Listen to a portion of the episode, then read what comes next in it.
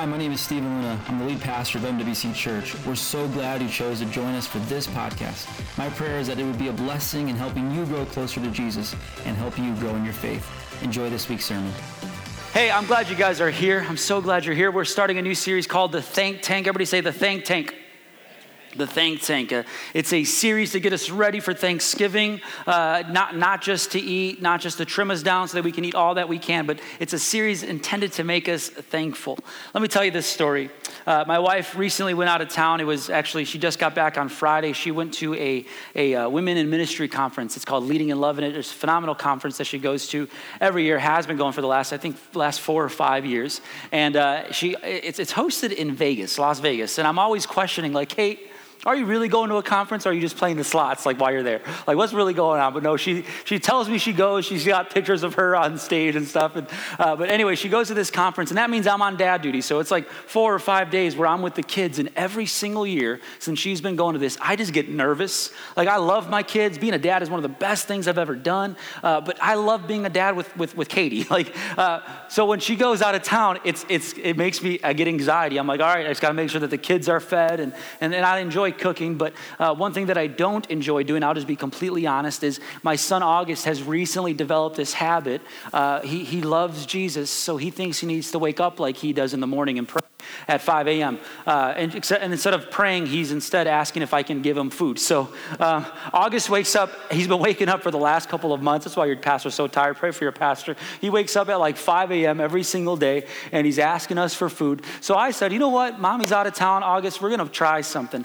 Uh, it's time for you to, to earn your keep around here, dude. You're four years old. It's time for you to get a job.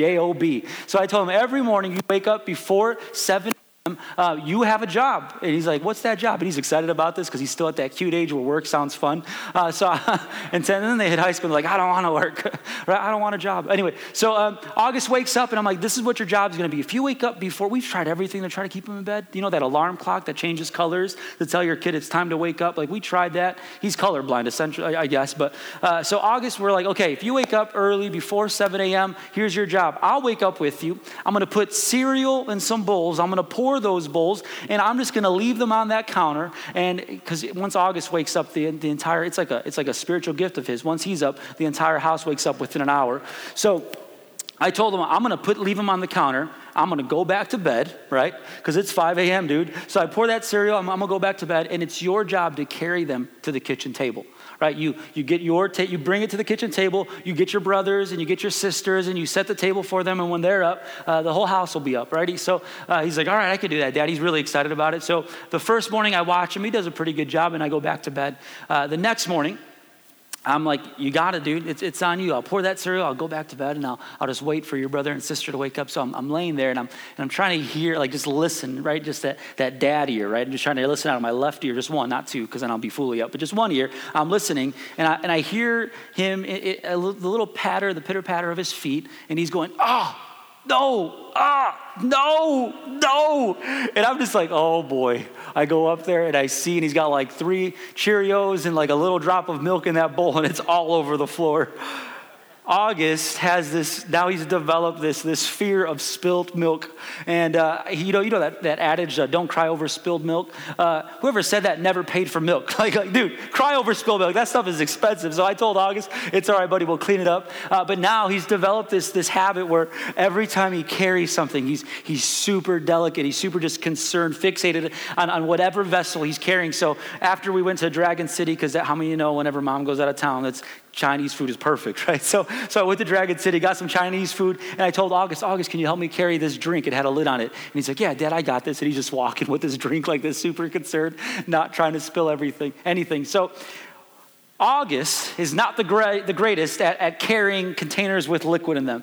And you may be saying, you know what, Pastor, I'm a pro. Like, you've never seen me at 5 a.m. carrying, I can carry three bowls of cereal. Like, I'm, I'm good at carrying milk. Your wife is hitting you right now. She's like, no, you're not. You're really bad. You miss all the time.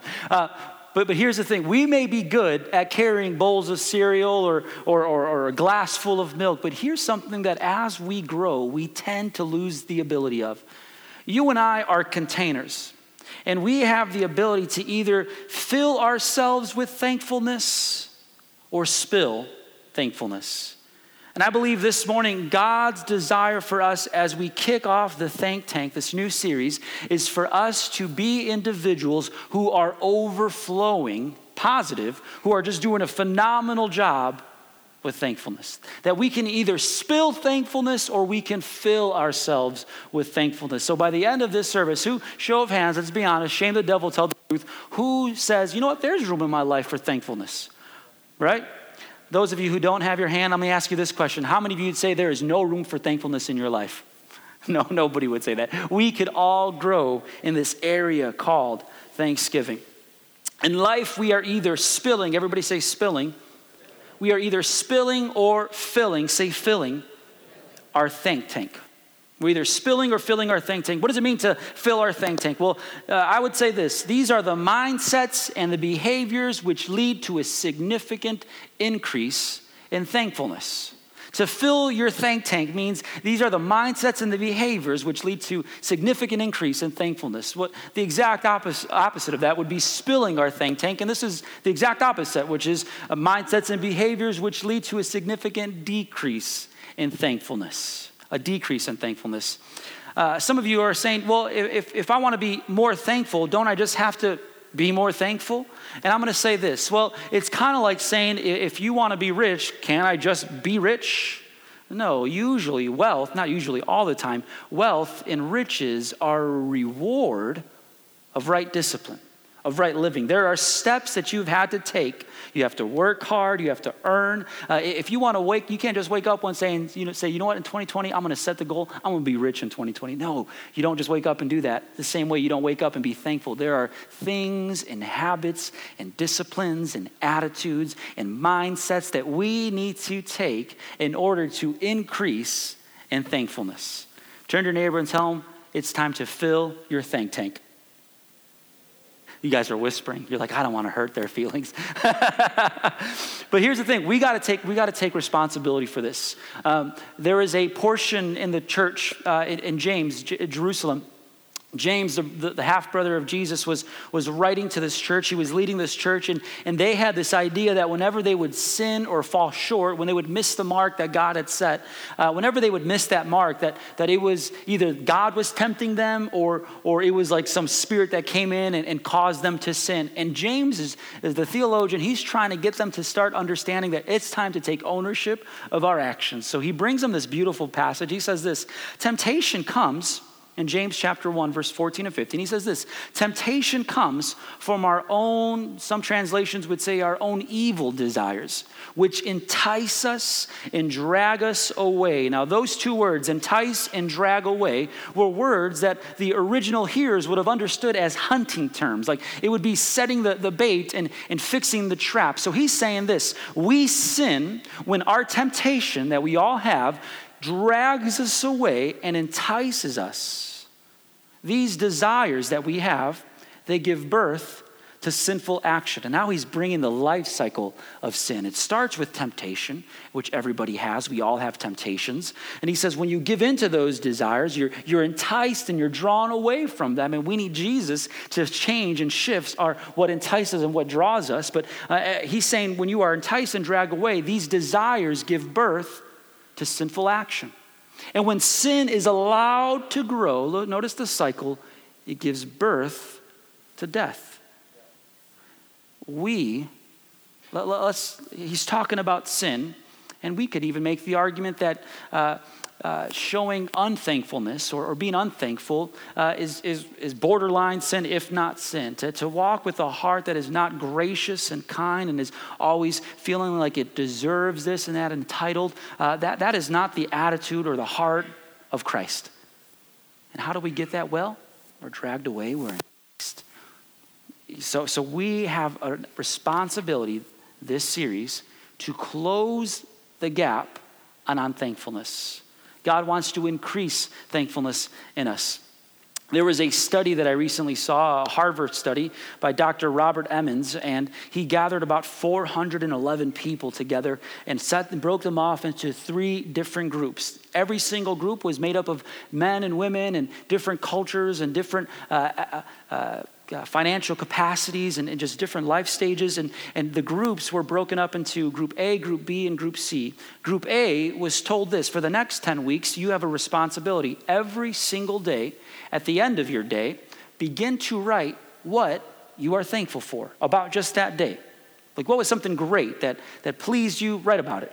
Group B, and, and Group A didn't know what Group B was doing, and no, no other group knew what they were doing. Group B was given this objective. At the end of your day, write down what you wish would have gone better. Something that maybe you could have done better, or something you, you wish your boss would have done differently, or something that you wish. Just think about your day and write something that you wish would have done uh, would have been better.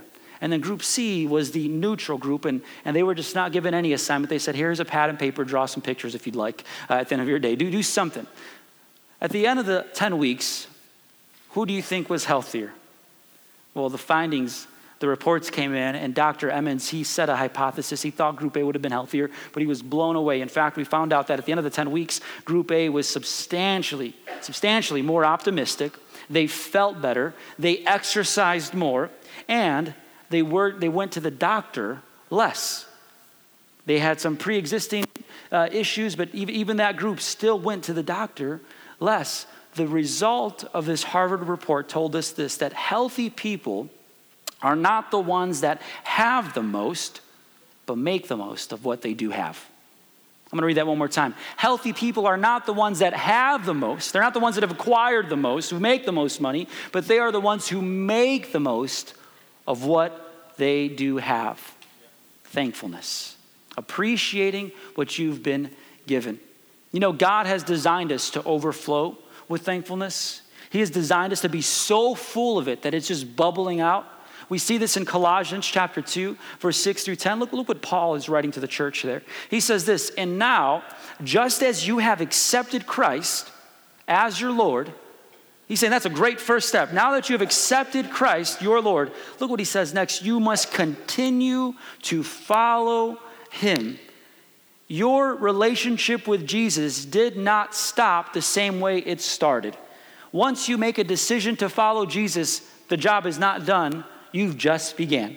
We are all, the moment we make a decision for Jesus, say, I'm going to live for him, we are saying we are on process. We are in a system. So, so he's saying this just as you accepted Christ as your Lord, you must continue to follow him. He says, let your roots, and this is what the process looks like. He says, let your roots, where you get your health and where you get your life and where you get your sustenance, let your roots grow down into him and let your lives be built on him.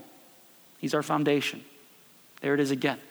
Then, the result of that, of allowing your life to be rooted in Him and allowing your life to be built on Him. It's not just a decision. It's not just a feel good moment when Bethany's singing out on Majestic. Ooh, that was, how, that was good, wasn't that? Give it, give it up for our worship team. They did a phenomenal job. But he's saying it's not just that one time experience, it's this continuation of being fed and being built, being fed and being built. And then he says this this is the result of all of that from continuing along in that process. He says, Then your faith will grow strong in the truth you were taught. And what's the other result? And you will overflow with thankfulness. Listen, if you think that this series is going to be a practical how to, uh, how to, how to be a, a more thankful person, I'm here to just bring some correction to that notion, and it's this thankfulness does not start with a mindset change, it starts in Jesus. He's the one who increases us, our capacity for thankfulness. He's the one who develops us, who, who allows us to grow. In fact, if you were to study the scriptures, specifically the word thankful, there is a, a, a, a first time we see it in the New Testament, and it's from the mouth of Jesus. We see this in Luke chapter 22, verse 19. The word thankfulness is the Greek word Eucharisto. Uh, if you were raised in the Catholic tradition like I was, uh, it sounds like the word Eucharist, which is the word that we use for communion. We see Jesus talk about thankfulness in Luke chapter 22, 19. And in fact, it's, it's just something that we oftentimes just read past. Look at it, it says here, and he took bread and he gave, what's that word? Thanks broke it, and gave it to them, saying, and this is where we mainly throw our minds when we read that passage This is my body given for you. Do this in remembrance of me. We've heard that before. We take communion at least once a month at MWC, or we're familiar with this passage. But one thing that we read over is that Jesus took this bread that already he had already known this was going to be a symbol of his body, and he broke it. But before he broke it, what did he do? He gave thanks. The word Eucharisto is right there. You, the EU, the, the prefix there means good. Charis is the word grace, and he's saying good grace. He broke the body, but before he said, Thank you. Now, why? One thing that if you if you follow the text, there's something that happens in this narrative. Jesus gives his disciples, they sing some hymns, and then they go to the garden. And what happens there? Someone's ear gets chopped off. It's a crazy story. I mean, they, they go, I mean, they, they, they get gangstered out like it's crazy. Someone's ear gets chopped off. Jesus is the miracle. Jesus gets arrested. He gets dragged. He gets spat upon by the, by the judges that were there. They slap him, they mock him, they put him in a cell. They give him over to Pontius Pilate. He delivers a verdict. He gets flogged. He brings him before the people. Everybody is saying, Crucify him. His disciples are ducking out, saying, Deuces, Jesus, I'll see you later. He gets crucified. And yet, this entire story started with him breaking the bread and saying, Giving thanks. Why? Jesus knew what was to come. In fact, he foreshadowed it and spoke on it openly, told everybody that I, I'm being delivered. I'm, I'm being delivered over to the Jews, they will crucify me. I'm being, being delivered over to the Romans, they will crucify me. He brought this up multiple times in the text, but why did Jesus have the capacity to give thanks? It's because he knew something that no matter what he is navigating, no matter what he is walking through, God is always worthy of praise, that God is always worthy of being thanked. And there may be moments where life is grim and scary. You're just like, how am I going to get out of here? But God is still bigger than our circumstances. He is worthy of thanks, He is worthy of praise. He knew what we read in Romans 8 28, where we see Paul say this, and we know that God works all things together. All things together. You may be in that together moment where you're just like, how is this going to work out? But you better believe that He works all things together for the good of those who love Him, who are called according to His purposes. If you have oxygen in your lungs, you are called according to His purposes. His desire is that you would love him. And you may be saying, Pastor, my life isn't working together. Well, there's a, there's a predicated word there for those who love him. Not for those who are perfect, because none of us are. We've been perfected, and that's why we love him. Who surrender to him and say, Jesus, I don't know how this is working out. I don't know how this will work out, but I, I give this to you. Some of you are still trying to work yourself out of a situation, and Jesus is saying, Come to me. Bring this to me. And as we do, we can give him thanks because he's going to work it out. That's why he knew what he was accomplishing, that he was going to deliver and save the world. Amen. So there are attitudes and behaviors that can cause us to fill or spill our thank tank. This isn't a series on getting our mindsets right, but we understand that it starts with Jesus. It starts with surrendering, giving him our thoughts, giving him our mouths, giving him our actions. So today I just want to talk about in our few moments together just the first every single week we're going to bring a different a different topic up, but today I want to talk about praise. Everybody say praise. Today, how do we fill our thank tank? One way that we begin to, to pour thanks into our thank tank is by the attitude of praise. Everybody say praise one more time. You will overflow with thankfulness once you uncover the practice of praise. Once you uncover the practice of praise. So, uh, what, what does this word praise mean? It means literally this to honor and ascribe worth. To honor and ascribe worth. When you are, are saying something is good, you are praising something. When you are saying, hey, this is worth this, this uh, I honor this, man, you are, you are giving praise to something. All creation, in fact, I would say this, all nature produces praise.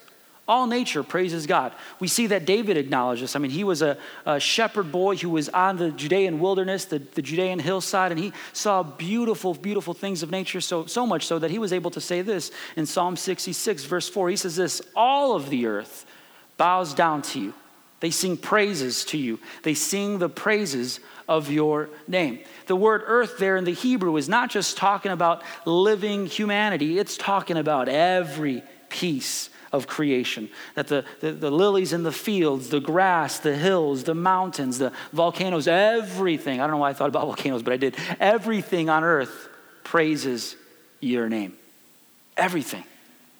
In fact, Jesus acknowledged this as he was making his way to Jerusalem um, before he was, you know, going to be crucified, he, he made this triumphant entry. Every single Palm Sunday, we celebrate this time, and uh, Jesus is on riding a donkey. He's making his ascent to Jerusalem, and people are laying palm branches, and they're singing out, Hosanna, Hosanna, which means saves us, or, or God will save us. And they're just celebrating Jesus. They, they are identifying and worshiping him, saying, He is the Messiah, He is the Son of God. And everyone is going crazy, like crazier than everyone's been going about Kanye's new album and the fact that he's, he loves Jesus now. But everyone's going, that was a joke. You can, you can celebrate that.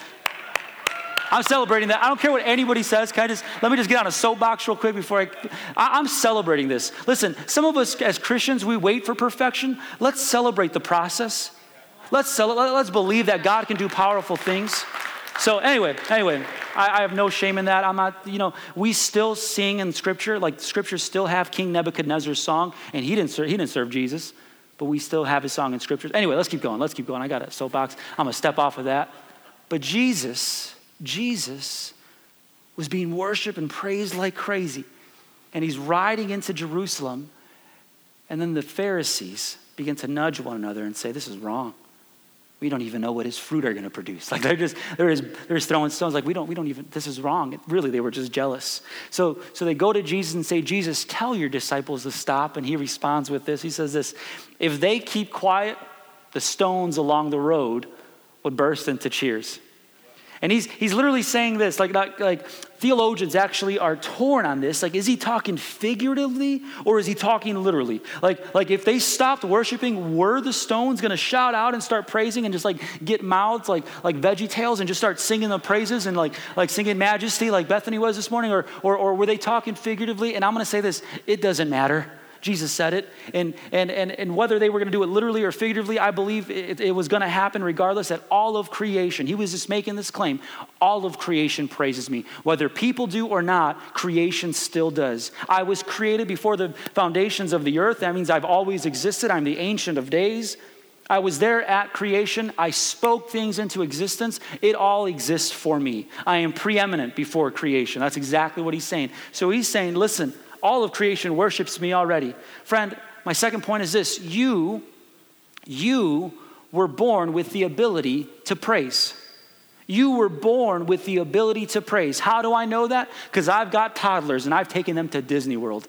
And I've seen them. I've seen how, the, how their eyes just light up and, and when they just marvel at something. Remember, we've said that praise means to honor. Biblically, the word praise means to honor or ascribe worth. And they honor the junk out of Disney World. Like they just get so excited and they're, they're, they're just passionate. They're running from place to place. In fact, uh, when we took our kids on the Buzz Lightyear ride, they get off, they saw Buzz in the distance taking pictures. And, and Aubrey, my, my, my daughter, she's, re- she's quiet. She talks a lot, but she's quiet. Anyway, uh, she screams from a distance. She's like, Thanks for letting me ride your spaceship, Buzz. What was she doing? She was praising Buzz. She's like, Thank you, Buzz. You're, it was an honor to ride on your spaceship. We are born with the ability to praise. But then we get old and we get burnt and we get disappointed and we get frustrated. We get burdened and broken down. And then we begin to say, I will only praise when something is worthy of my praise. Friends, we need to be people who understand something. He is worthy of praise all of the time. No matter what you are doing. As I was studying for this, I felt like the Lord was, was very clear. He's some of us, we praise God after the results of our prayers and not during the fervent requests of them. What would happen if we shifted our praise from from after the result to before the request or as the request is coming out. Where, God, you're deserving of the praise. Whether or not you fix my, my relationship, whether or not you provide, God, you are still worthy of my praise. And I, guess what? I know you always provide. So even if you don't, you're still working something else out. Let's stop being people that only praise God when the results are favorable. But let's be people who say, God, you are worthy of my praise because you're working something out. You're doing something. I am finite. I don't know the beginning from the end, but I know you do. And you can work all things out. So if I'm in process, I'm still going to praise because you're worthy of it. Because you're worthy of it. So, what is the third point? It's this we must point our praise because he's worthy. The first thing is all creation praises. The second thing is, is that you were born to praise, but, but just because you were born to praise, now we need to point our praise in the right direction. Do you know how I know some of you praise on Sunday? Because I see your Facebook statuses when the Chiefs are doing good. Everyone is born to praise. We praise Mahomes, and we should. He's an incredible athlete, he's a phenomenal athlete. But the level of praise that we give him versus the level of praise we give Jesus are on two different levels.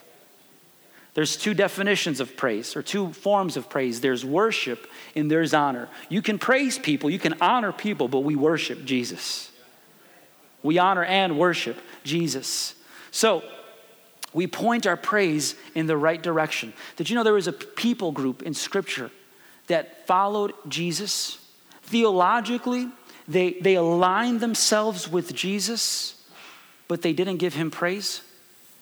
Did you know that there was believers of Christ in Scripture who, who aligned to the very every single dot of every theological point that Jesus had? They believed he was the Messiah, but they didn't offer him praise.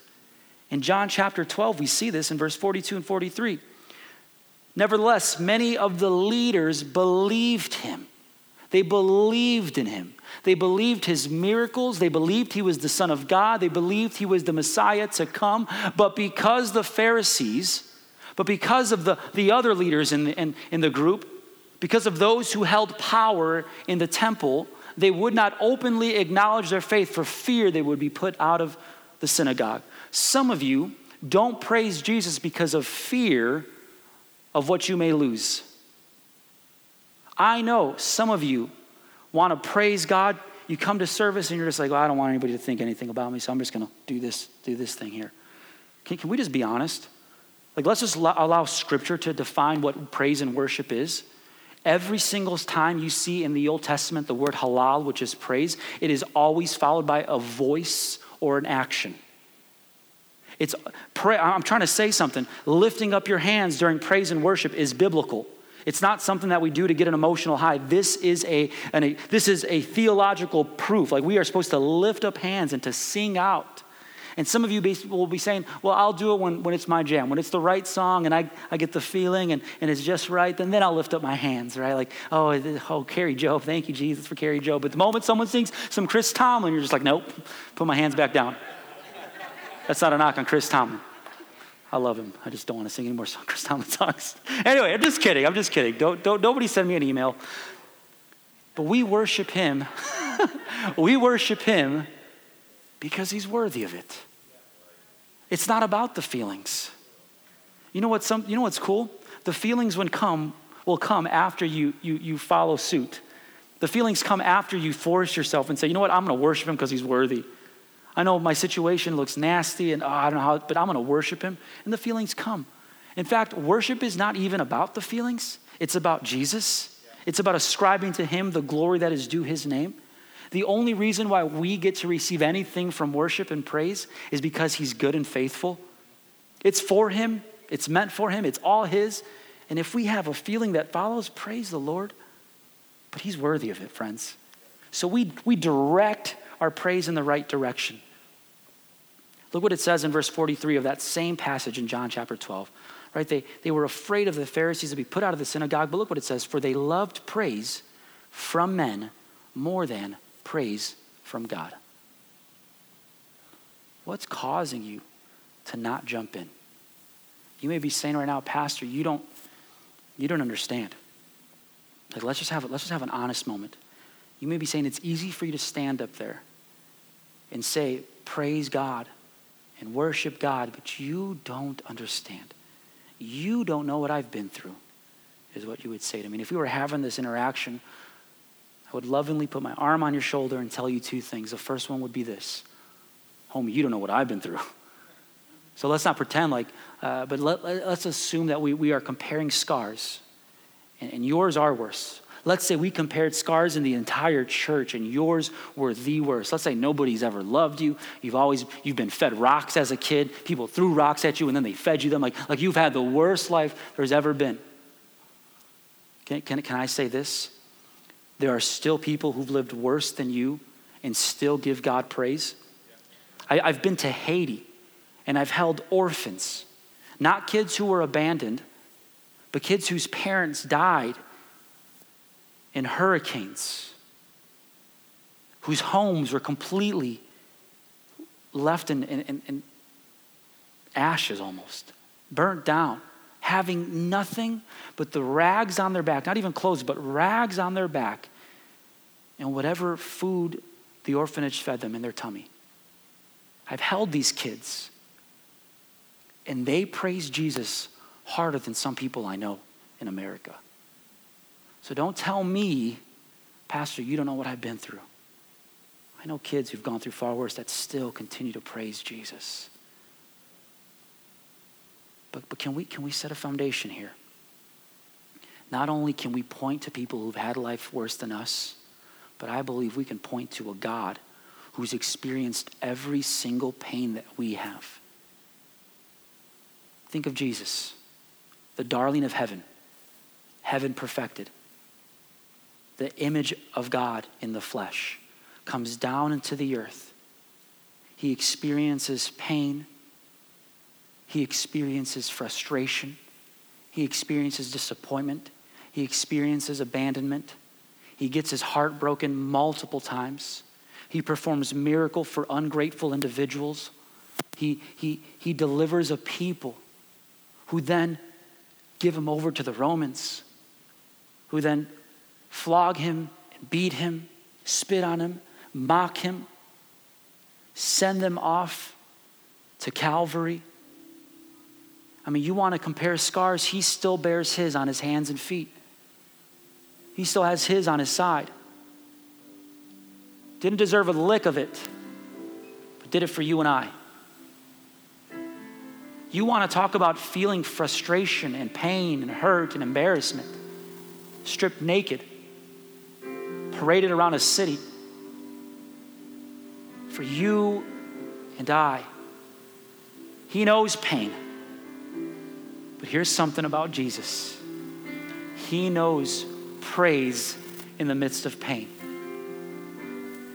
You know what's beautiful is that in the scriptures we see the recordings of what He has said on the cross. And among them, we see Him forgive people. We see Him continue to praise His Father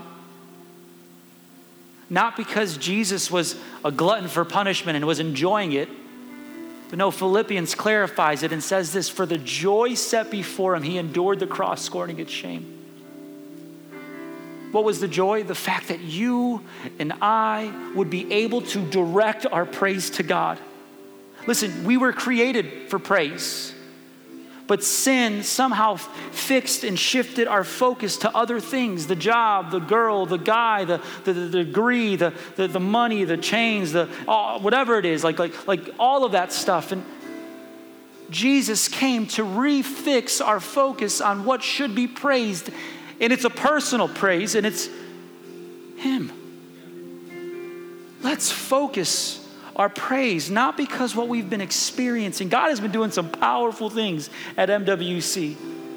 But if this ceiling collapsed on itself and we lost everything, guess what? We would still praise Him because He's worthy of it. We praise him for who he is. We praise him for, for, for what he has done. And we praise him for what he will do. Listen, no matter what he is currently doing, no matter what is currently happening in your life, we serve a God who will come again, who will restore order, who will wipe every tear from every eye, who will heal every sickness and every disease, who will cancel every debt. And guess what? The debt of, of sin has already been paid for, the debt of sorrow and sickness has already been paid for. And if you have yet to receive that, God God would want you to receive that this morning. He is a God who is worthy of our praise. So, can we Give him the praise. If you want to increase with th- in thankfulness, you know what's going to fill your thank tank? Your ability to honor God and, and honor and celebrate people? Praising Jesus. Praising Jesus. And can I just say this? I, I, we're we're, we're going to worship God in a second, but can, can I just give this one application? God also wants us to increase in our praise, our honor of people, our celebration of people. You want to increase in thankfulness? Start honoring people. Thank that person. Love that person. Tell them what they've done for you. Show gratitude. Pastor, you don't understand what they've said. You don't understand what your sins have done and what God has done for you. Forgive to the degree, the degree that you have been forgiven. But let's point our praise to Jesus. Amen. Amen. Let's stand together. Let's praise him this morning. Come on, let's praise him. And that wraps up today's message, but we've got more on the way, so be sure to subscribe so you won't miss a future podcast. You belong here, so we encourage you to get connected. You can find us on social media or online at mwcwichita.com. That's mwcwichita.com. Thanks again for listening. I'll see you next week.